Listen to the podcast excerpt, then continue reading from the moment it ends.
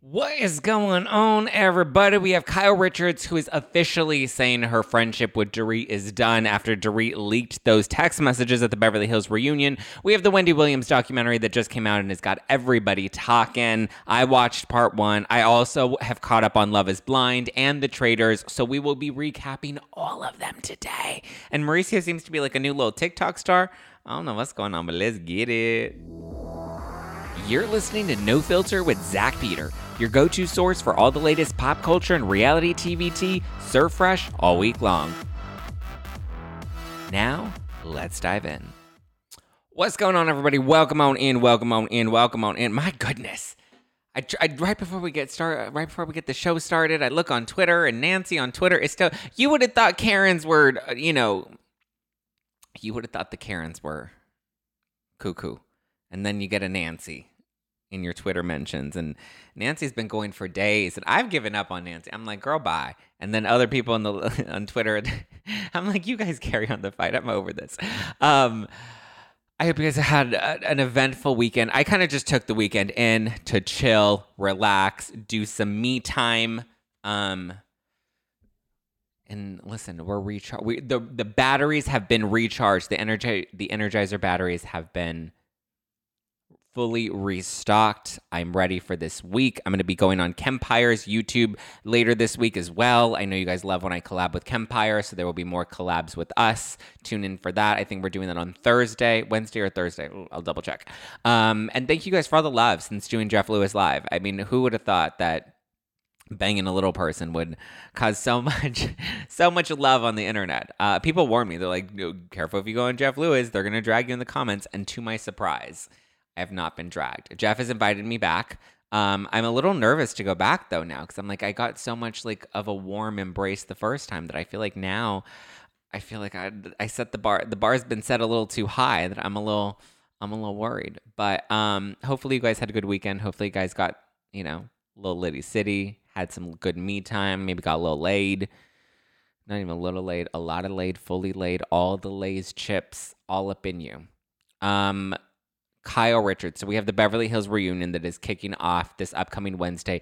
It's interesting because we have the Beverly Hills reunion that's kicking off, and then we also have the Miami reunion, which they're airing twice this week on Wednesday and on Thursday. And they're cutting the Miami reunion short because they're bumping it for Erika's Bet It All on Blonde special, which is coming out, I believe, the first week of March. So, interessante.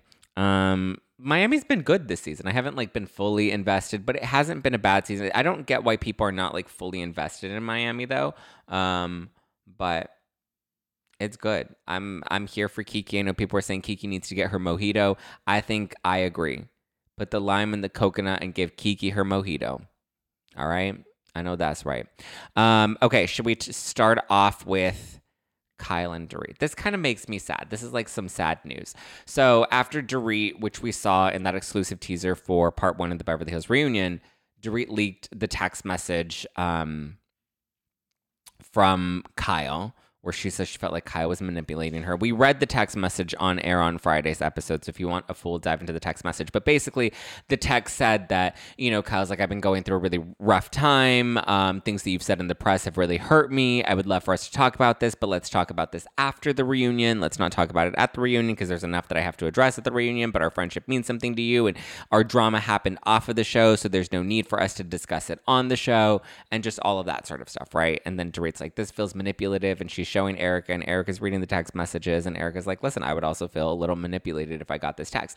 And I get it, right? I see, I see both sides of it, but now that we see, and people have been very up in arms about Dorit releasing this text message because they feel like it's a violation to their friendship. Um, honestly, I don't see how Kyle Richards comes back to the show after this. Like, she doesn't seem to have any friends left outside of Erika. And I mean, is Erika enough of a friendship to, like, I feel like Garcelle and Sutton are not her friends. Like, let's, let's, and Dorit seems to have, you know, proven that she's not her friend either. So when you have someone like Garcelle and Sutton who's like poked into her marriage and she said it at BravoCon, she's like, listen, it's not the fact that my friends have had questions, it's the lack of empathy, which is also, you know, what or the lack of compassion that you have when you ask these questions. And I feel like Erika felt the same way with the women asking about the legal stuff and the Tom Girardi stuff of it all. She's like, I just told you guys, give me some grace and some time. You know, Erika I think didn't feel like the women were very compassionate in the way that they questioned her. And listen, I feel like this is pretty, you know, on par for Beverly Hills. I mean, I feel like the ladies could have been a little more. Well, I don't know. I don't think Teddi was not compassionate in the way she brought up the Brandi and Denise affair because if you look back at when we were in Rome, right? And Teddi's like, listen, this information came up on camera, so I'm telling you this information now. Brandi Glanville says that she had an affair with you. And Denise is like, bravo, bravo, bravo, stop. You cannot air this, blah, blah. And the women are like, we don't do, like, we can't not, like, you, you can't just tell the cameras stop because you don't want to talk about something. We all have to talk about something. And when it gets brought up on camera, we have to address it. I don't, I feel like Lisa Rinna was definitely hard on Denise. She's like, Denise, if you don't want to be here, then leave. You know, so I feel like Rinna maybe was a little hard on Denise, and Rinna eventually said that she apologized to Denise for that. I feel like I'm a little bit like like Rinna in that sense, where I'm just like, I'll go hard. You know, listen, if you've watched me on Twitter, listen, my motto is always when they go low, I go lower. Period. End of story. Don't show up if you're not ready to to go, because I will go toes and I won't I won't walk into an argument I know I can't win. Um, so I, and then I'm like afterwards, I'm like, oh, I maybe went a little too hard. So I understand the Rinna side of it. I think I have a bit of that feistiness in my own personality. Um, but I understand why Kyle would be like Garcelle and Sutton were not compassionate the way they asked about my marriage. They basically accused Mauricio of cheating on me by saying that this was a makeup band, right? That's what they said, like because they're like, oh, well, he must have cheated on her, and that's why he bought her new jewelry. And you know, it just kind of felt like they were prying into her marriage without kind of having any like concern, without being like, is everything in your marriage okay? I've just sensed a couple of things and I just want to make sure you're okay. And as a friend, I feel like that's the way you approach a topic like that. Are you okay? I've noticed a couple of things and I just wanted to check on you. I feel like Dorit was compassionate in the way that she would ask Kyle about her marriage, right? Remember when they were in the car and she's like, Is everything okay with you and Mo? And Kyle's like, Yeah, everything's fine. And Dorit's like, I just feel like this distance from you guys and I haven't really seen you together much lately. And so I just, you know, she's like, I just feel, you know, a sense of of distance and I just feel you're different lately, you know? And so I think that compassion Kyle respected a bit more than Garcelle and Sutton's approach, which felt a little aggressive. And then it's obviously like Crystal doesn't like Kyle, and I don't think Kyle really likes Crystal that much either. Annemarie's her only other friend that's on the current cast, and I don't think Annemarie's coming back. She seems like a nice lady, but I just don't think they would bring. I mean, they might plot twist, they might bring her back. Um, I mean, who have they brought back that's like, well, I don't think any housewife has gotten this. Well, actually, Dorit, her first like two seasons, people hated Dorit. I always loved Dorit, but people hated Dorit her first couple of seasons, and she stuck it out and she pushed through it and she did the damn thing. So they may keep Annemarie. I don't like when they give a housewife a one season and that they don't let them like find like their footing, you know? But who knows if Annemarie will be back. Uh Dorit cemented the end of their friendship by revealing that text message. Then we have Bethenny Frankel, who just was on her podcast and she was ranting about how she's the richest that she's ever been, richer than she ever was on Housewives. She's like, I'm rich, honey, I'm rich. And we're like, we get it. You're rich, but you're also a bitch. Um, and so it's just I was looking at Bethenny's Instagram today and she was posting. She's like, a mat like her the ego on this on this one. I just I used to love Bethenny and I'm just like, girl, she's really gone off gone off the deep end. Um, I was looking at her Instagram and she was posting photos and she's like, imagine the point of view, you're staying at the same hotel as Bethenny Frankel, and I'm like, why are we referring to ourselves in the third person? And it's her, and she just looks like a disheveled hot mess. And all the she's like in the elevator looking like a hot mess, in her hotel room looking like a hot mess, her with her coffee looking like a hot mess. And she's like, point of view, this is what it's like to share a hotel with Bethenny Frankel. I'm Bethenny Frankel, the most successful, most popular housewife in the entire world. I'm richer than ever, honey. I'm rich. I am rich. I have the number one podcast in the entire galaxy. Do you know who I am? I'm Bethenny Frankel. I invented The Real Housewife. I made Andy Cohen. Andy Cohen was no one when he met me, and I made Andy Cohen. It's Bethenny Frankel for you, right? So she was ranting about it and she was weighing in and she's just like, I think leaking these text messages is a violation. I agree. I agree. And listen, I've had messy moments where I've leaked text messages that I don't. I think it's like when you're sending private messages to a friend, I think that those messages are under the assumption that they're private, right? And so I don't like the leaking of text messages. I know I've been guilty of it in the past, but I do agree with Bethenny that it is a bit of a violation. Um, because it's like when you're talking to your friend, when Kyle and Dorit are discussing whatever they're discussing, like you're again under the assumption that these are private correspondence. It's not like somebody's recording your phone call and then putting that on the show, you know, and I think it's the same thing with like a text message. I think we feel a little more free with releasing text messages because we're like they're receipts and here. We're going to blow them up on big poster boards and use them for the show and all of this stuff. So i think we've just conditioned ourselves to think that that's normal behavior. But these were private conversations. Um I get it. And Kyle, or sorry, not Kyle, Bethenny was like, it's one thing for Dorit to bring it up and read the messages on the show and for it to get edited into the show, but it's another thing for production to take those screenshots and then show the full screenshotted text message on the show. I don't love that either. And I guess I didn't really think about that until Bethenny Frankel, the number one podcaster in the entire galaxy, until she really brought it to light. And then I was like, you know what? Bethenny actually has a point. I think this is a violation. I don't like the leaking of text messages. But we've seen that happen a number of times where people will post text messages and we don't have the full context or we don't have all the information.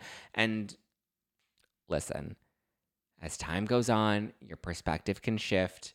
And even though we love a good receipt, sometimes it's maybe not the best approach to go, especially when the text message was personal. Um, Bethenny also went on to say that, you know, Kyle's a favorite and imagine how production treats their least favorites if they're willing to do this to Kyle.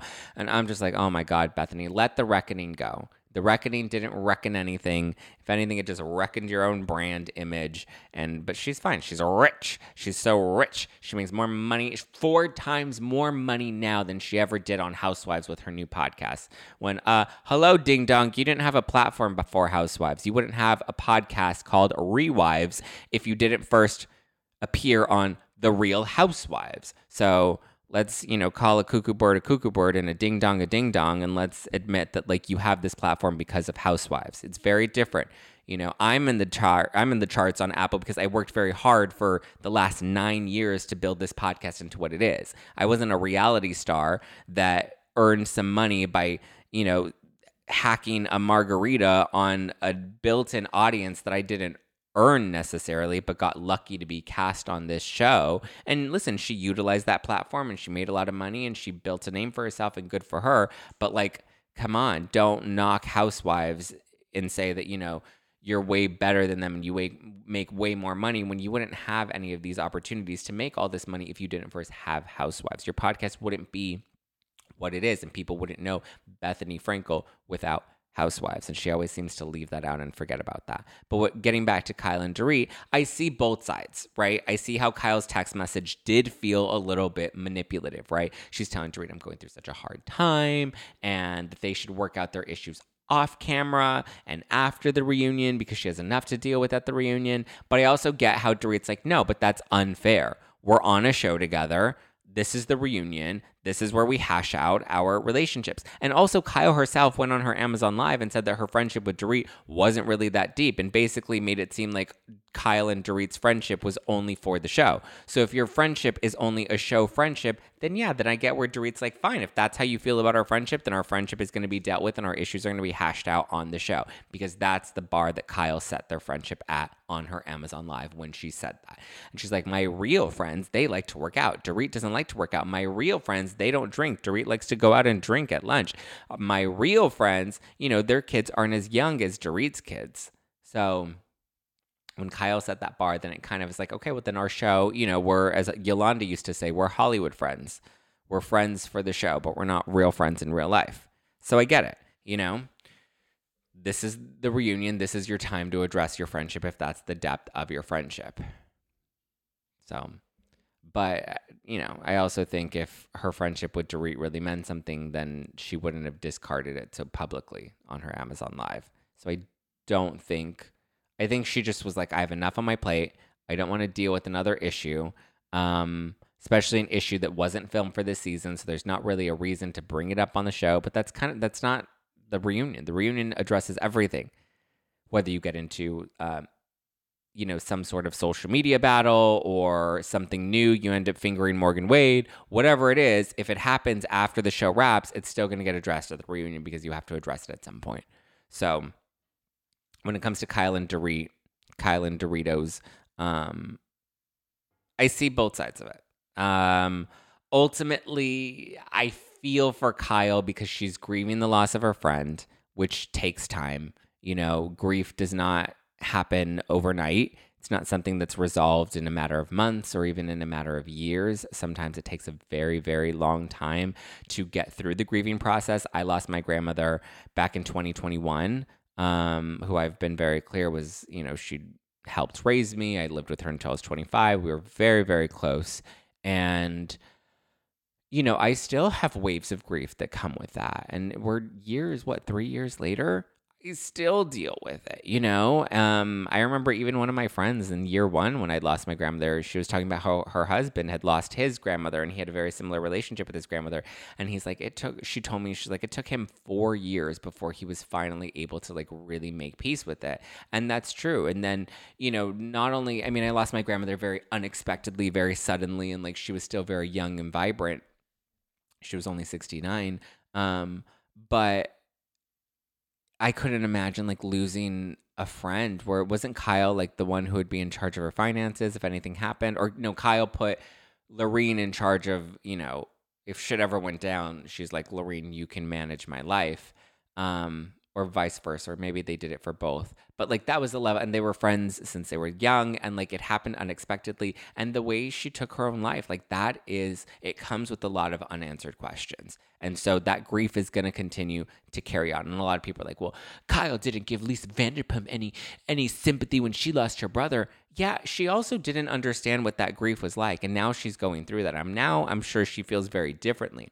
Just because people feel like people didn't give Lisa Vanderpump enough empathy or compassion at that time doesn't mean that people don't deserve that level of empathy or compassion. Whether it was right or wrong, I think a lot of people are leaning on the fact that it was a little wrong to go hard at Lisa when she was going through that tough experience. But like Lisa also chose to come and still film the show. And not only film Beverly Hills, but she also went on to film a whole season of Vanderpump Rules. So Lisa was very much still pushing herself to keep working through that, right? That's not to say that she didn't deserve compassion or empathy not at all. But that that also doesn't give her a pass to not be held accountable for her behavior if the women felt like she was leaking this information to the press, right?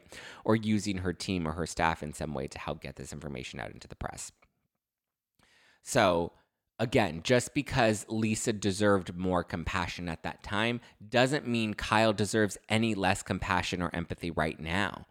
I think if we're going to have a moral compass and we're going to say people deserve compassion and empathy, then we should be willing to hand that out to anybody and everybody at any point, right?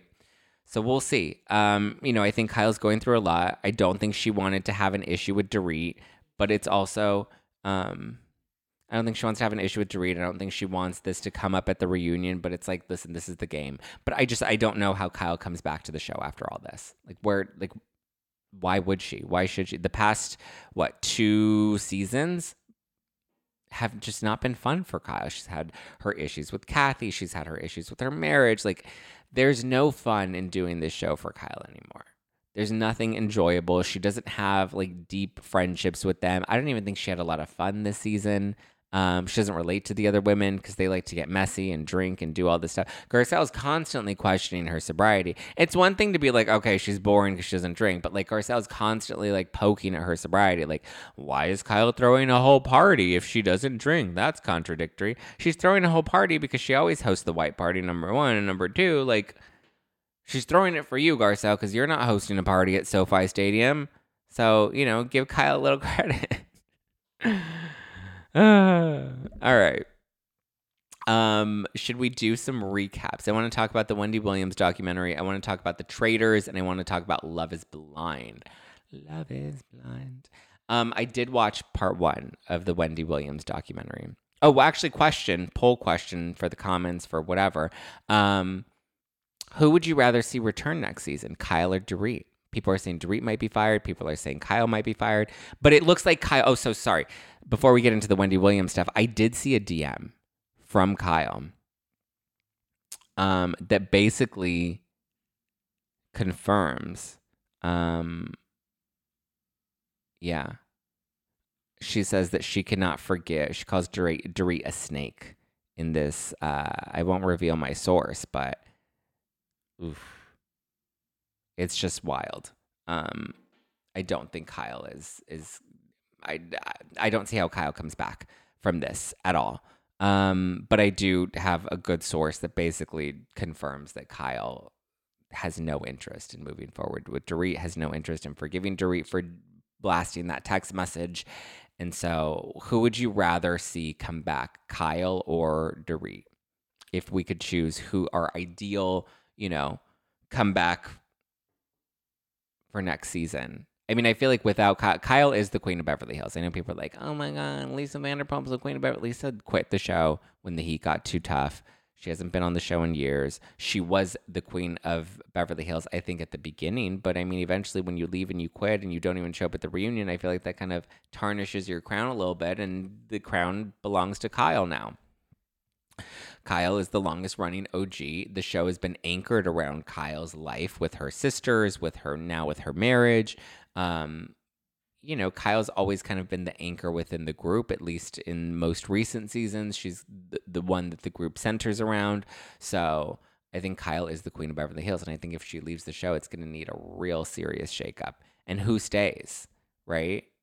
I know some people on Twitter, I don't remember which accounts. I wish I did because I would love to shout them out. But I remember some accounts were like, if she leaves, the show's to bomb and it's to flop. And that's what the fans deserve because they're so mean to Kyle and they don't give her the respect that she deserves. And I agree with them. Like, you know what? I don't want to see Beverly Hills fail, but you're mean to Kyle. Let's see how well the show does without Kyle because I guarantee you it's not to thrive. This season didn't really thrive without Rinna. Um, I think Sutton and Erika carried the season. I mean, Erika in the moments when she really shined or when she really, you know, stepped up. Sutton, I think, was just kind of chaotically messy throughout it all, which kept us entertained. Um, but it wasn't a great season, and we can't say that it was. There were at the beginning, I was like, okay, this is good. I'm actually really enjoying this. And then as the season went on, I'm like, mm, okay, I'm not really enjoying this. and Crystal just is forever putting me to sleep. Um, but yeah, Kyle's done with Dorit, so I don't see how they come back. But I feel like most people would vote to keep Kyle rather than Dorit. Let's see what the live chat's saying. You are my fire. Yep. Um, Michelle says, Am I the only one who didn't mind Rinna? I didn't mind Rinna. Rinna was making the show interessante. Um, Simone says, Kyle, Kyle. I'd want Kyle, but I think we'll get Dorit. Dorit brings nothing to the show. Dorit bring Dorit brought us homeless, not toothless. How dare you? We will never forget homeless, not toothless. Okay, Kathy Hilton's worked with the homeless. She's worked with the toothless. Dorit gave us chic wind chimes with Jamie Lee Curtis. Like Dorit has served. Dorit's brought fashion. Dorit, Dorit brings it. Okay, I don't think Dorit brings it more than Kyle, especially lately. Um, Dorit needs to stop going after Garcelle. Garcelle's not a fair fighter. Garcelle's always going to lean into the victim. Every time, think about it, any time Garcelle has ever been in some sort of conflict, she's always then leaned into being a victim, which is not a fair way to fight in housewives world a lot of people do that though like in the real world a lot of people like i was just telling you nancy on twitter you know nancy wants to insert herself into something that really didn't involve her um and then like start fighting and then the second she was the second I started clapping back at Nancy then she was like oh my god like she suddenly became this perpetual victim. And I was just like Nancy did did you forget this quote in page 6 where you said you're not a victim and now suddenly you're a victim? Like I can't keep up. Like make it make sense. Like stay in one lane girl. Um so yeah don't be a Nancy. My mother's name is Nancy and she's not that terrible but like don't be a Nancy on Twitter. There you go. Um Who is Nancy? Exactly. Doesn't really matter, and we're not going to get into it. I'm sure she'll have something to say on Twitter about it, but we don't need to get into that. I don't want to get into that. We're moving on. Everyone seems to be in agreement that Kyle is the one that they would like to bring back rather than Dorit. I agree. I do love me some Doritos though. Um, some flaming hot Doritos. Yeah. Okay, let's talk about Wendy Williams. Um, okay, so new documentary called "Where's Wendy Williams" came out on Lifetime. So annoying because I find being able to watch it so annoying, right? Um, because I have YouTube TV and I love YouTube TV, but it's like $75 a month and then, or like $70 a month. They're always changing the price. And then uh, I wanted to watch Lifetime, the Wendy Williams documentary, and it was on Hulu Live, and that one's like 80 or $90 a month. And I was like, oh my goodness. And so, anyway, I was finally able to get it on Sling TV for $20 a month, for $20 for the first month. And I'm like, oh my God, the number of streaming devices and the streaming services and all this shit, I'm over it. Anyway, saw part one and it opens up with like Wendy catching us up on like what's been going on and she's starting a podcast. I want to start a podcast and she has the Ramona eyes, which I believe are from her Graves' disease. Um, I remember the TMZ interview when she talked about wanting to start a podcast. I'm going to start a podcast. Let's start a podcast. Um, it's sad the documentary is just it's really sad because you can just tell like she's not doing well anymore you know it's not luciana says it's me the twitter supported against miss nancy just loved the way you present issues and never back down. Thank you. Oh okay because now yes i saw that people were starting to come at nancy on twitter too because i'm like nancy what do you want from me? Like go away. Let the mouse go. Let the mouse go nancy. You're such a big housewives fan. You should know that reference. Um, but yeah, the the Wendy Williams documentary is just it's sad because you can tell like there's a lot going on. You can tell like her health is not there. You can tell she's in denial about a lot of it because they even talk about like her going to a wellness center and they're like, "Why did you go to a wellness center?" She's like, "I don't know why I went to a wellness center." And she's like, I can get well here. I was like, you know what, girl, you tell them. Um, what the fuck is a wellness center anyway? Is that where Raquel went after she banged Tom Sandoval. Uh, I what is a well? I to me a wellness center sounds like a spa. I don't know what a wellness center is to do. Like, was it a rehab? Is it a treatment facility? What type of treatment? What type of therapy was she doing? I have questions. When people just say a wellness center, I'm just like, oh, okay. It doesn't really explain much, but they said that she just needed to get her head on right and. Uh, her guardian it's it, the interesting part about the documentary too is that we touch on her health issues but we don't go deep into her health issues. She seems very much in denial that she has any issues at all aside from her what is it nimmer the the thing with her feet where she only can have six percent of the feeling in her feet. Um, that's the only health issue that she seems to kind of really acknowledge is that walking is a challenge because of the issue in her feet. And she's like, there's no cure and there's no pill that I can take. And so there's like physical therapy and they're trying to get her to do physical therapy. And she's like, I can't do it. I can't walk. And you see her get very agitated, which makes me think, you know, Alzheimer's, dementia, like maybe some of her memories, but her memory seems to be, for the most part, fairly intact. I know they said she has aphasia, which is what Bruce Willis was diagnosed with. Um, wait till you get to part three of Wendy. It's so sad. I mean, trust me, it looks. I've seen clips. I've only gotten through part one so far. Um, I find it interesting that her guardian is not in the documentary, and they don't even allow his his or her name to be spoken up in the documentary, um, like at all. Like they bleep the name out. They won't talk about who the guardian is, which I mean, I'm sure he doesn't want to get caught like Britney's dad. But uh, in this case, I will say legal guardianship is something that she probably needs to be under. I don't think she's in the right state of mind to make her own decisions. Listen, I also had very, you know, controversial opinions about the Britney conservatorship. Conservator, like, that was a very complicated situation. I just think Britney needs a little more guidance in her life. She needs somebody that can help her transition because when you're under a conservatorship for so long and you don't know how to make any decisions for yourself and you're medicated and all of this stuff, I don't think it's easy for you to just immediately go back into the real world and assume that you're going to be okay, you know?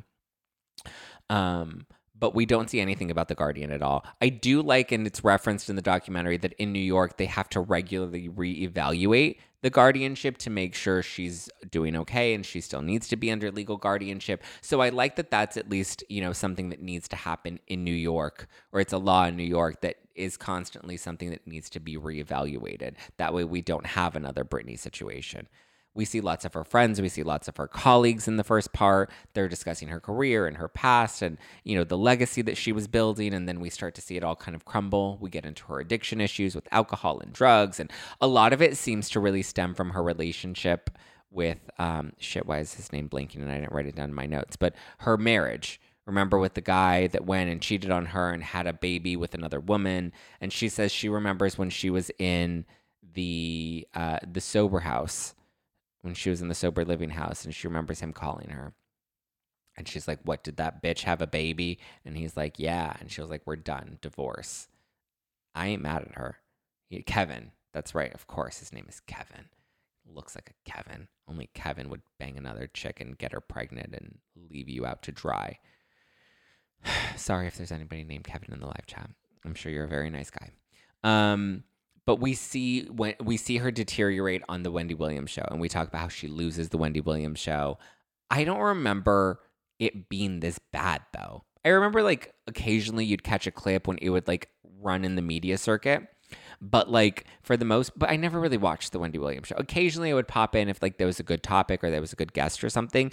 I wasn't a regular avid watcher of Wendy Williams. That's not to say that her legacy doesn't speak for itself, but I didn't remember it being this bad when they're showing all of these different clips of her on the show and like seeing her not being able to really carry a conversation or finish a fully baked thought, you know, it's sad.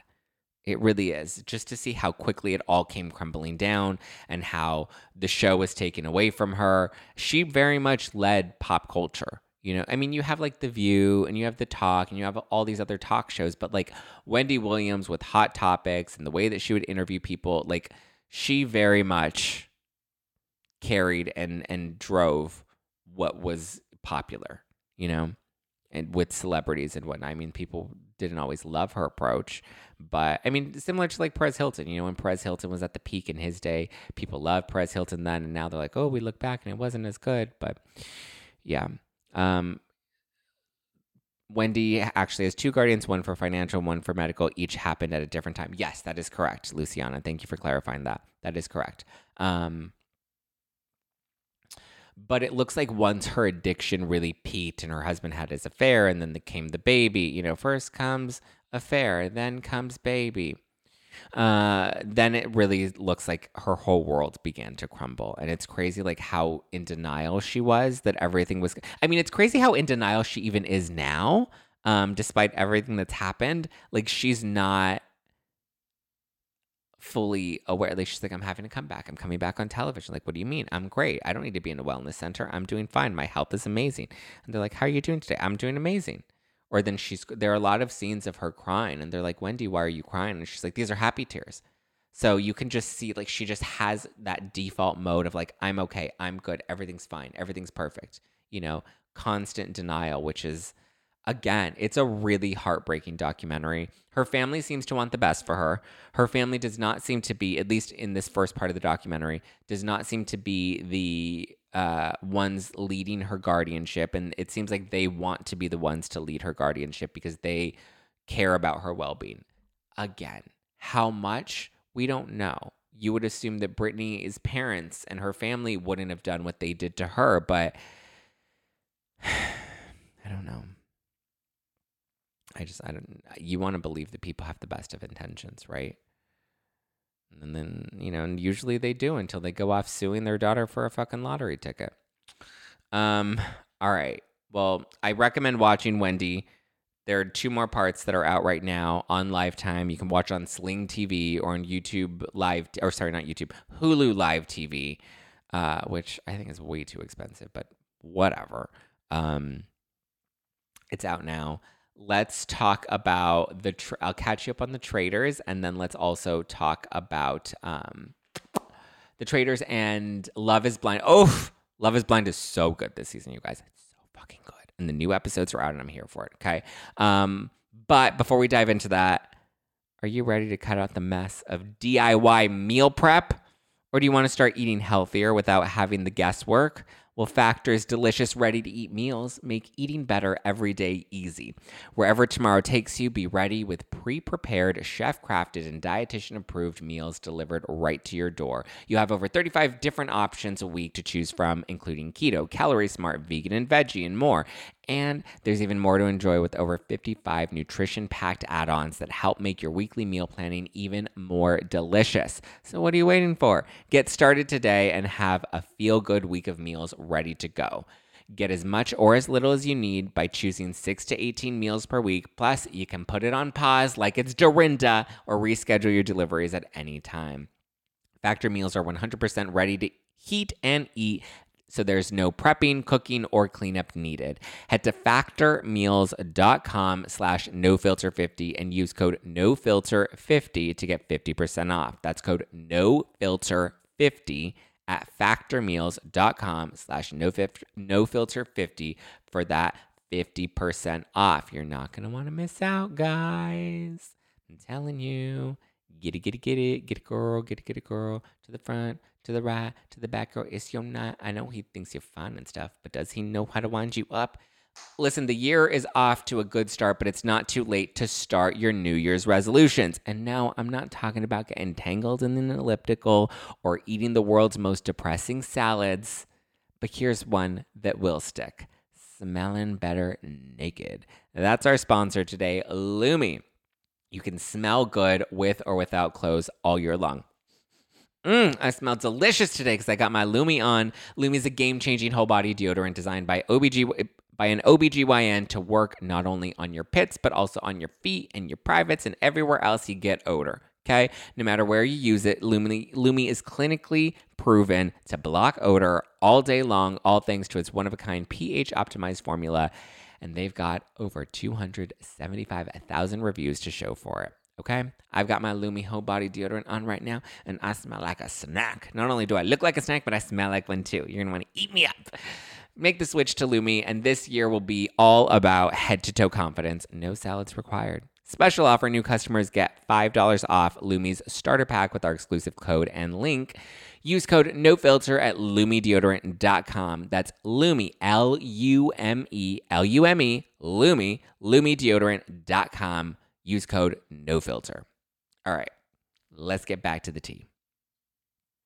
Okay, let's start with Love is Blind, okay? Because, so Love is Blind for people, let's from the top make it drop, get some wet and gushy, okay? So, it's where you have all these straight guys and all these straight women, and they all come into this social dating experiment where they're placed into these pods and they have to get they have to date and get to know each other without ever seeing each other. So it's about building a personal connection, an emotional connection, getting to know them based off of their personality and not based off of their looks. If you connect with somebody, you can propose to them, and then you get to, once you propose and agree to get married, then you see each other for the first time. From there, you get to go on vacation and see how it's like, you know, staying in the same space with them in neutral territory. And then you get to come back and you have to live with each other until it's time for the wedding. And you get to meet each other's families and see, like, is there compatibility, right? Whew. So we have one, two, three, four, five couples. Yeah we have five couples that are still in the mix that decided to get engaged and we've been following them. We have the first six episodes that dropped last week. Now we have three or actually first six episodes that dropped two weeks ago and then last week we got the next batch of three episodes and then later this week we'll get another i believe three episodes. Um, but so first up we have johnny and amy. Boring right? Johnny is like this cute white boy. I think we have photos of them. Um do we? No we don't. Sorry I thought we did, but we don't. Um, oh well. Uh, we have Johnny, and he's this cute white boy. Uh, he looks like a koala bear, and we have Amy, also very cute and wholesome. And so they, they're probably going to be the couple that goes the distance because there's not really any drama with them, except that we find out this week that she's not on birth control. And he's very upset that she's not on birth control. And she's like my body my choice. And he's like um that's not how things work. Not in my world. Girls are on birth control. And she's just like i'm sorry. I use other contraceptives. And he's like like his head was literally his koala head was about to explode because he didn't understand how there was a woman that was on this planet and she doesn't do birth control. She doesn't take birth control. And she's just like um i just don't want to like mess with my hormones in my body. Like i'm not comfortable going on birth control. Like I know that there are long-term effects about it and like I just it's my personal choice, it's my personal preference and I don't want to go on birth control. And Koala Johnny just did not get it, right? And I'm just like, oh, okay. Johnny and Amy's lack of understanding of the human reproductive system is concerning. Yeah. Uh, listen, but I feel like that's most people's lack of understanding of the human reproductive system. So I don't. They're just showcasing Americans right? but then we get to Clay and AD. And re- if you'll remember, last week or in the last batch of episodes, Clay and AD well, first of all, Clay was in the pods and he was telling AD, he's like, "Girl, tell me how you how how you look. Describe your physical appearance." And she's like, "I could tell him that I'm five five with thick thighs and brown eyes, but I'm not gonna do that." She's like, "He's gonna get to know me based on my personality." And he's like, "Well, then I'm not gonna get engaged." And she's like, "Bet." And then he ended up getting engaged to her. And then he met her and he's like, "Ooh, she's five five with thick thighs and brown eyes," and he likes it. But he was telling her in when they went on vacation, he's just like, "But listen, you're gonna be up in the gym working on your fitness. I'll be your witness." And she's just like, nah, if I want to let my body go, then I'm a real woman and I have curves. And he's like, no, you don't. Not when you're my woman. And she's like, excuse me. And I'm like, what? Where? Where are these men from? Like, in what era did we raise these men? And he's just like, I'm gonna tell you when you need to go to the gym. And she's like, what if I have a baby? And he's like, good. You're still gonna work out. And she's like, you're gonna talk to me like that. And he's like, yeah, that's the best way you're gonna listen to me is if I talk to you like that. And she's just like, okay, let's get married, right? And so now that, you know, he's committed to always keeping her in shape, now he's afraid that he's going to cheat on her. And I'm just like, girl, he's already telling you that he's going to cheat on you. If he's afraid that he's going to cheat on you, he's already putting it out there. He's out so that when he does cheat on you, he could be like, "See, I told I warned you. Remember when I kept telling you that I was worried that I was going to cheat on you?" Here it is. I told you it was going to happen. I gave you a heads up that I was going to cheat on you. And she like these guys are garbage. Like, truly just my type, you know? Clay has the most audacity, Mallory. The most audacity. I'm just like, Ugh. but listen, when he does cheat on her, you know, at least he gave her a heads up, right? The gaslighting of this of these guys is insane. Then we get to Brittany and Kenneth. Oh man. And it seems like Brittany and Kenneth don't go the distance, right? Brittany was like very compassionate because, you know, Kenneth is black and Brittany's not black. And she's like very much like, I want to raise black babies and I want to, you know, make sure that we, you know, she was like trying to be the most woke ever. And I'm like, listen, Brittany, we get it, right? And Kenneth was just trying to be like the most disengaged partner ever. He could not be bothered by her because he's a principal, okay? And because he's a principal, he's always on the phone, probably on fucking Grindr but so he cannot be bothered by her. Um, it feels like at this point he was just waiting and looking for reasons to dump her. Like he was just waiting for that one opportunity, right? Because the way there was like, she's like, you don't, you're not like, wasn't he the one where she's like, you weren't physically intimate with me? And he's like, well, I was physically intimate with you. You were just asleep at the time, but I gave you a kiss before I left. And she's like, what? Like, no, I mean, like, you need to give me affection. Like, you need to give me more affection than you give your phone. And he's just like, but I'm a principal. He's a 25 year old principal. You know what, Kenneth? Good for you. they just have the most like weird and awkward situation. Like she's like, "Okay, we're moving in. You know, do you want the left side of the drawers or the right side of the drawers?" And he's just like, cannot be bothered. He's like on Grindr. Like I don't know what he's doing on his phone all this time. I'm just like, homie, like this is your fiance, fiance, fiance, more like Luther Vandross. So I'm just like. Kenneth is. I actually thought Kenneth was a good guy. When we saw him in the pods, he seemed very in touch with his emotions. Like, I was like, Kenneth looks like a good one. I think whoever he ends up matching with, he will go the distance with. Nope. Because, like, by the end of this, he, like, ends up dumping her. And then he's like, "Oh, I just want to give you a hug to make sure we're all good." And she's like bawling. She's like, "What just happened? Did you just break off our engagement?" And it's kind of unclear. It seems like they break they broke he broke off the engagement because he's like, "This just isn't to work. You have feelings, you have emotions, you want a connection with me. Ain't to work. Sorry. Bye." And she's just like, "What?" And she's like bawling. He's like, "It's okay. Here, give me a hug and, and it's okay." And I was like, "No, sir. No, sir. No, sir. Mr. Show, sir. That's not going to happen." he was just mm-mm. Mm-mm, mm-mm, Kenneth was I was the most disappointed. The other boys we knew were trash going into this, right?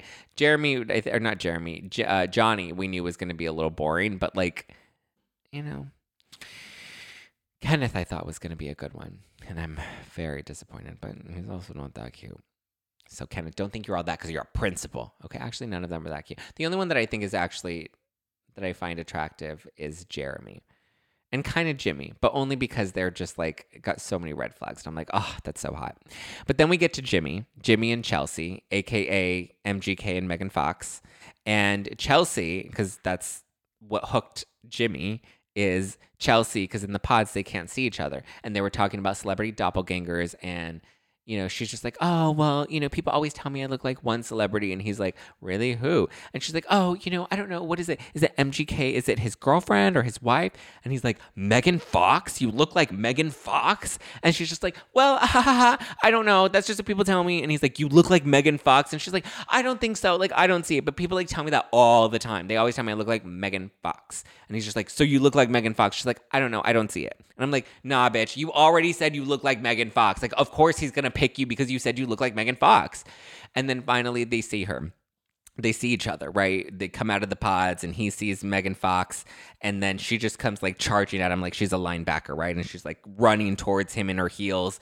And I'm like, oh no. And he's just like, he looks like MJ in the Traitors when she's like, you know, like that's just his face. And MJ's like, oh, when they're telling MJ to get out of the room, and she's just like looking, she's like, okay, and she's like slowly backing away. Like that was Jimmy coming out of the pods, right? And you just you see Chelsea running at you. She's like, you know, ready to tackle you, and then she's like, oh my god, I don't want to let you go. And he's like, oh my god, who is this person? He's like, oh, you have nice teeth, you know, and it's just like, oh, and then you see his face. They show his face, and it's just, it's so bad. And then she's like, "Do you like me?" And he's like, "Yeah." He's like, "You know, I was." She's like, "Am I what you expected?" He's like, in his head, he's like, "No, I was expecting Megan Fox."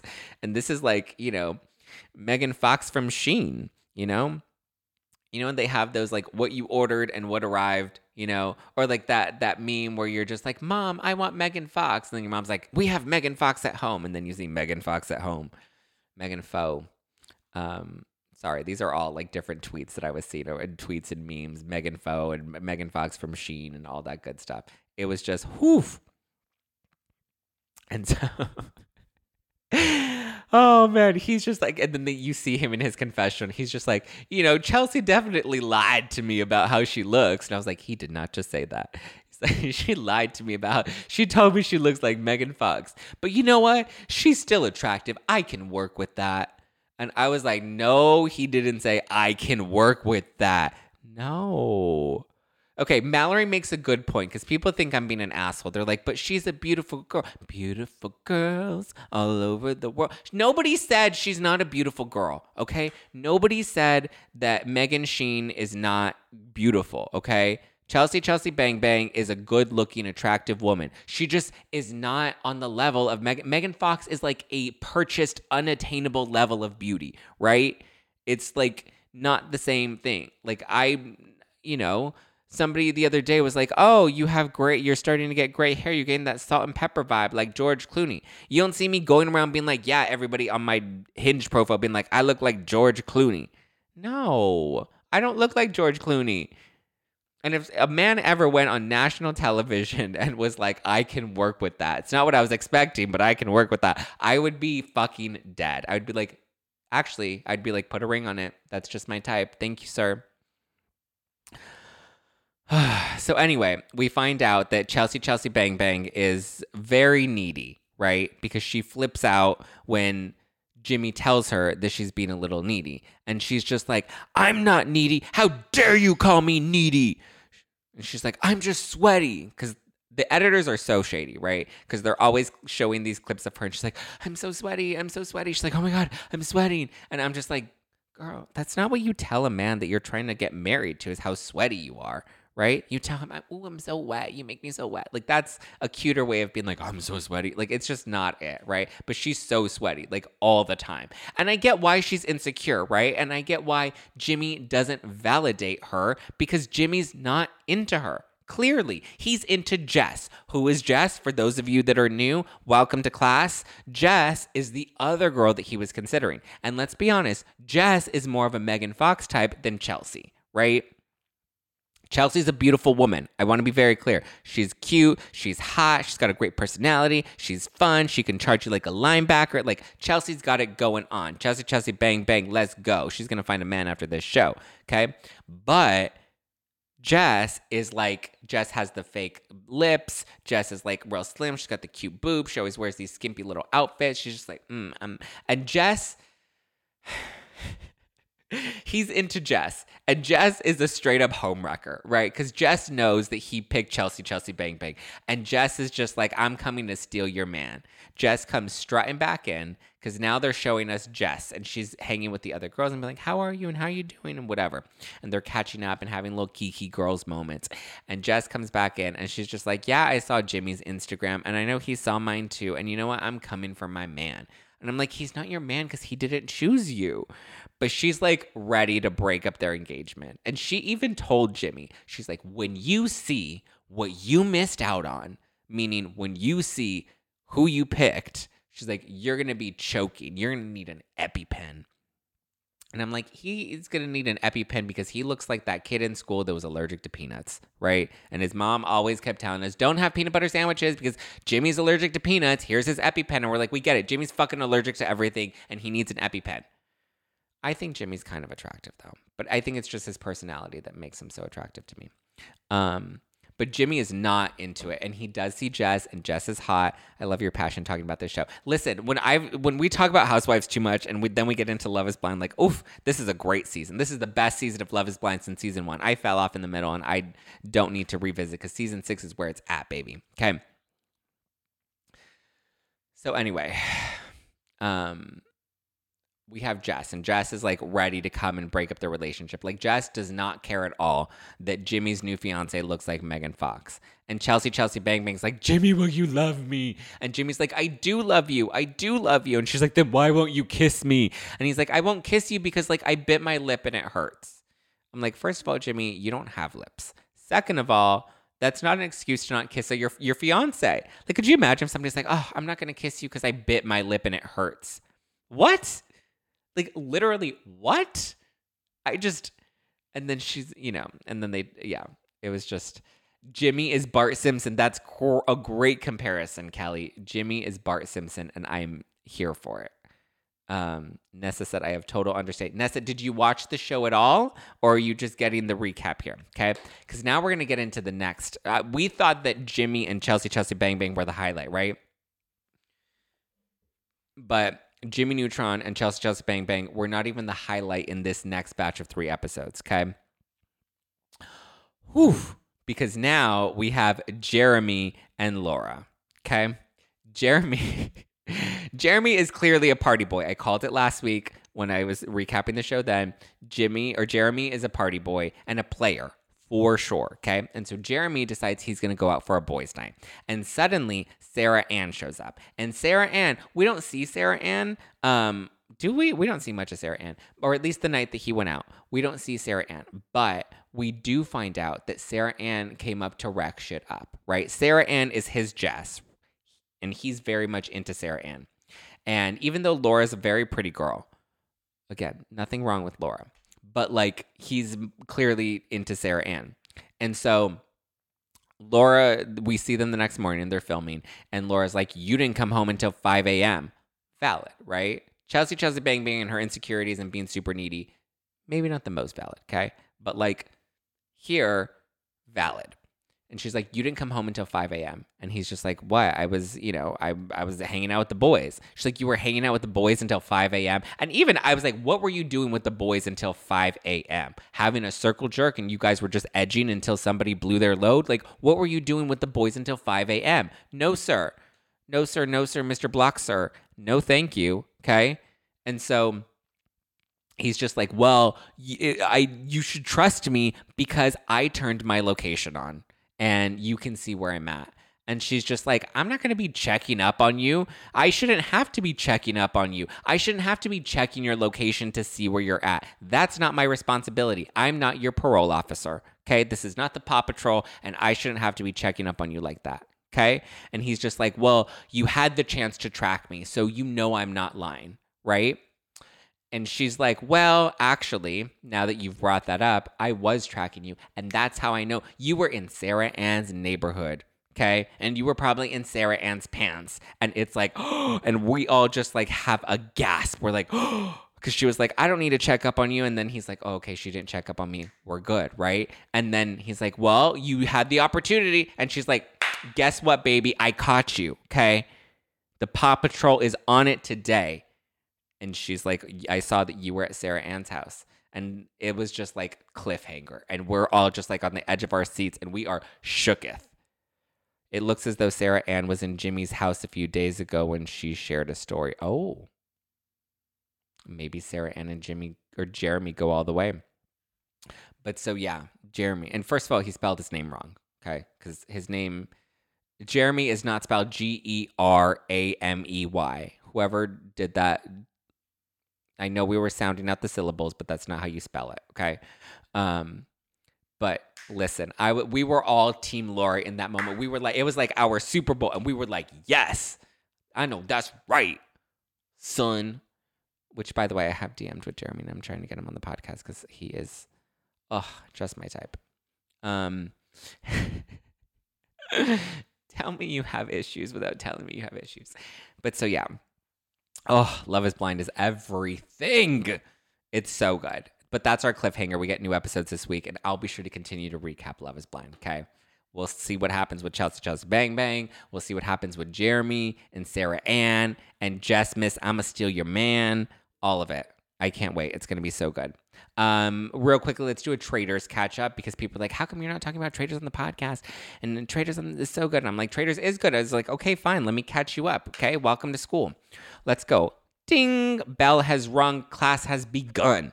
Okay, so we have the Traitors. For those of you that are unfamiliar with the Traitors, it's basically this reality competition show. They had season one, and half of it was like normies, which was like normal people that came in to compete, and half of it was reality stars. And then Peacock was like, nah, fuck that. We're going to do all stars, reality stars, all of it, right?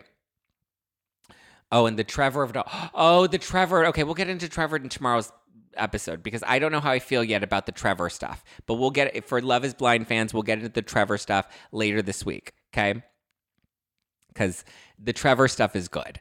Um, wow, I'm surprised we've been able to keep a consistent 400 people watching this live stream. Um, if you're watching this, guys, don't forget to hit that like button. Okay. I mean, apparently you guys are liking this episode. You've been invested.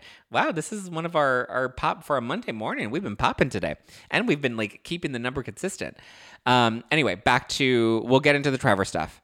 I promise. Because but the Trevor stuff is not on the show. Trevor stuff is happening outside of the show. So this was just a show recap. But we'll get into the news. Um, Traitors recap. Okay, so Traitors, like I said, half is normies, half is reality stars. Season two comes back. It's all reality stars. We have Tamra Judge. We have MJ from Shahs of Sunset. We have Sheree. And listen, Sheree doesn't even know where she's at. Okay, Sheree is like doesn't know what's going on. Sheree's gonna end up winning the fucking Traitors by accident. Okay, which is At this point, I'm not even mad at her. Um, but so you have all these different. You also have like um, CT from the challenge. You have Dan from Big Brother. You have um, Sandra from Survivor. We have Kevin from Bling Empire. Which my God, Kevin. And so anyway, it starts off with Dan. So everybody is considered a faithful, right? And so the goal of the faithful are to spot out the traitors in the mix and get them and banish them throughout the game. So you have a banishment at the end of every episode where everybody sits down and they try to dissect and figure out who they think the traitor is. Everybody takes a collective vote and they vote somebody off the island. It's banishment because that's the person that they believe is a traitor. Okay. Now, the faithful, if they make it to the end and there's money in the pot, which they're all in competition to win money. And there are all these different challenges where they can earn money or lose money, whatever. So at the end, there's one big pot of gold. And the faithful are trying to get the pot of gold. The fucked up part is the faithful have to split the pot of gold. However, if there are any traitors left in the mix that didn't get caught at the end of the game in the final ceremony, if there are any traitors left, then the traitors then win the money because they basically bamboozled you into thinking that they were faithful all the way up until the end. And so therefore they win the money. Okay. So it starts off and we have Dan, and Dan's from Big Brother, and then we have Phaedra. Phaedra, let's. Phaedra is from Real Housewives of Atlanta. I'm offended that they try to say Phaedra from Married to Medicine. First of all, no. Second of all, we like Phaedra. Okay, put some respect on her name. She's from the Real Housewives of Atlanta. She's not from Married to Medicine, please. Um, even though she's on it now. Anyway, I digress. So Dan and Phaedra are the traitors, and they have to recruit a third traitor. They recruit Parvati, which don't ask about her name, okay? Because I'm just as confused as you are. It's not poverty, which Tamra Judge was shading her on Twitter over the weekend, and she was calling her poverty, but her name is Parvati, P A R V A T I, Parvati which again, I don't know what it means. I don't like it. I don't get it, but that's her name. Don't be mad at her. Be mad at her mama. Okay. So Parvati is the third recruited traitor that they bring into the mix. I think she was also on Survivor, and she doesn't get along with Sandra because her and Sandra were fighting on Survivor. And listen, Sandra, I don't, I've never seen them on Survivor, but just looking at Parvati versus Sandra, I'm like, Sandra could tackle the bitch and drown her. Okay, like let's be real. I don't know how they were arch enemies on Survivor because if it came down to who was going to survive, Sandra would eat her. Okay. Sandra eh, looks ruthless and toothless, and she looks like she can tackle a bear. And I would be Team Sandra the entire time. I think Sandra's smart, Sandra's savvy, and Sandra would catch a fish in the ocean with her bare hands, right? Parvati looks like you can just snap the bitch. Anyway, so they go on, and then Dan and Parvati decide that they're going to try to turn on Phaedra as all the faithful are trying to figure out who the, the traitors are, and they keep fucking up through most of the game. And then Dan and Parvati are like, all right, our goal is we're going to be turning on Phaedra, and we're going to see, we're going to try to turn the target on all the housewives. And we think the housewives are all working together in the in the castle which they don't even live in the castle. And Christian De from season one of The Traitors was at my Valentine's Day live show, and he confirmed that they don't live in the castle. They live an hour away in a hotel. Okay. Um, T. But so Dan and Parvati decide we're going to turn on Phaedra. And Parvati and Dan manipulates Parvati into getting everybody to turn on the housewives and thinking the housewives are all um, are all traitors. And Parvati puts that out there and she puts that on the table. And then Phaedra's like, What are you doing coming for the housewives? Don't do that, honey. Don't do the housewives thing. And then they get back into their little cave where they have to like figure out who they're going to murder because every week the traitors get to murder a new faithful to like, you know, thin the herd. And so and then Phaedra comes in and she's just like, "Don't do that. Don't come after the housewife." She's like, "Nobody likes you, Parvati. Everybody thinks you're a fucking traitor. So don't come after me." And everyone was like, "Ooh." She came hard and she taught Parvati a lesson, right? Because Phaedra's like, "Listen, I don't like to, you know, I wouldn't survive on Survivor, but I would snap you like Sandra." Okay? and I would just need my words to do it. And Parvati's like, and she's all shaking like a little chihuahua. Okay. So then eventually Dan decides he's going to turn on Phaedra because everybody, his back's against the wall, and everybody's, all the faithful are suspecting that Dan is a traitor because he's been super quiet and a little wishy washy throughout the game. And so they all decide that they're going to try to turn on Dan and get him out because they've discovered that he's a traitor. So at the next banishment, they're all going to banish Dan. And Dan's like, hold up, wait a minute. I actually think that we should banish banish Phaedra, and nobody was thinking about Phaedra. Everyone was like, "Phaedra's cool, she's funny, whatever." And then they're like, "Why are we to banish Phaedra?" And he's just like, "We're to banish Phaedra because she's super extra." And then Phaedra comes at him, and she's just like. I do. T-. He's like, you just you do too much, and she's like, I do too much. She's like, I do too much because you do too little, and right now you're doing the most to try and save yourself. So don't come at me. And then Dan gets banished because he came after Phaedra, and how dare you, right? And then Sheree, bless her heart, she's just kind of sitting there, lost the entire time, wandering the walls of the castle. Sheree's probably sleeping in the castle. Sheree probably has no idea that they have a hotel that they put them up at every night. And Sheree's just wandering the castle walls, being like, woo, where's my beach? have you seen Nene Leakes? Where is she by Sheree? Um, so yeah, Great. We get Dan out. Then it's Parv. Then everyone's all on Parvati, and Parvati's like, "But I'm innocent." And Parvati decides to work with Pilot Pete. And Pilot Pete, Peter, he was one of the bachelors, and he's hot. Okay, he's tall and he's hunky, and he's just like, "Oh, hunk hunk burning love." And so then eventually Peter wants to work with Parvati, and together they're going to try to get Phaedra out because Chrishell, Miss Little Nancy Drew, wants to come up here and come after Phaedra. I'm like, Chrishell, sit down. Okay, sit down with your little notebook and your 18 pages front and back. No, thank you. Nobody asked for you. Okay, coming after Phaedra, please. And so Chrishell, Trishelle, sorry, Trishelle, Trishelle comes in and she's just like, I think Phaedra's a traitor because Dan went after Phaedra when he knew he was about to get banished. And of course, he's going to go after the one other person that he knows is a traitor. And so that's why he decided to throw Phaedra under the bus. Okay. So that then puts a target on Phaedra. And so Peter decides he's like rallying all the faithful and he's like trying to get everybody because he's macho man. He's a man. He's to save us all, right?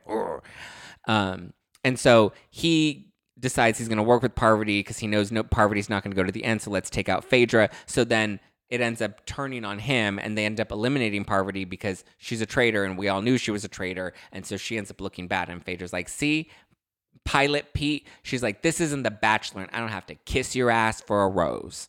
And then Pilot Pete's like, Oh, so then we get rid of Dan and we get rid of Parvati, and it's just Phaedra, and she's the last standing, um, the last standing traitor. And then the game has a plot twist because they're like, now you can bring in a new traitor. And so who do we bring in? Breakout star from season one, Kate Chastain. She was below deck and now she's ready to come and go above deck because she's ready to become a traitor. And so Phaedra gets Kate to become a traitor with her and to turn on the faithful. And Kate is quite a terrible traitor, but surprisingly a better traitor than Phaedra because then there's a challenge where um, Phaedra just makes herself look so bad because she targets Trishelle, but it's obviously she's targeting Trishelle because Trishelle's on her back and everyone's like, whoa, that was obvious. Like you went out of your way completely to target Trishelle when you didn't need to target Trishelle. So now you just look like a, a traitor. And so Phaedra, though, is trying to convince everybody else that Peter is the traitor, even though he was recruited at one point but turned down the traitor's offer.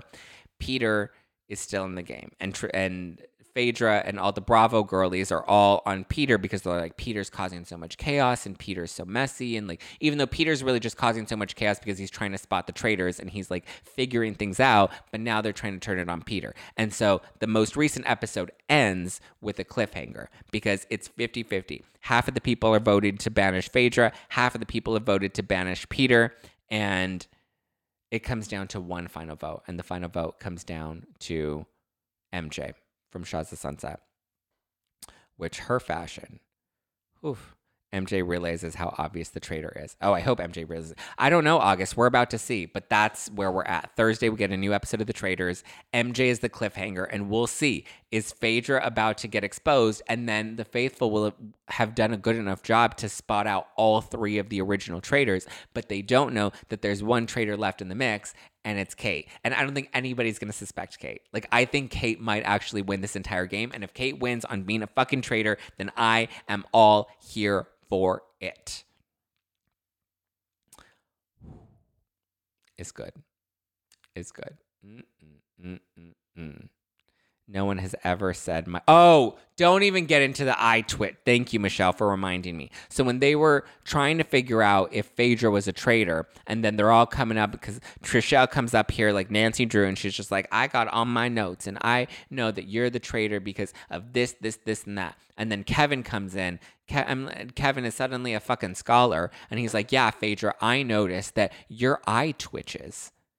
And she's just like, my eye twitches. She's like, nobody's ever told me that my eye twitches. And he's like, yeah, your eye twitches with his titties out because he's wearing this tight shirt. He's wearing the. Kevin's sitting there with his tight top. I'm like, listen, no shade to him. Maybe he likes a good tight top to show off his titties. I'm not as big of a fan as a t- of a tight top. I prefer a tight bottom That's my preference. Um, but yeah, Kevin thought he could come for Phaedra and her twitching eye, and she's like, "Let me show you how my eye really twitches." Bye, and she murdered him that night. He didn't come back because he called out her twitching eye, and she's like, "My eye doesn't even twitch." She's like, "Nobody has ever told me that my eye twitches." But she's like, "I'll twitch your ass right out of here," and she did. So that's the traitors for you. Whew in Trishelle's defense, I think she can pick up on certain things because she has years of playing high stakes poker. Yeah, Trishelle is smart. I'm not mad at Trishelle because she is one smart cookie.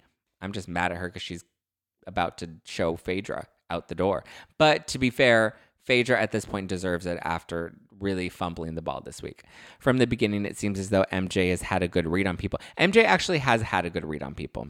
Another dumb move on Phaedra. Yeah, Phaedra, I just she start well I I'm actually thinking maybe Phaedra was never a good trader. Maybe Dan and Parvati were the good traders and Phaedra was just along for the ride.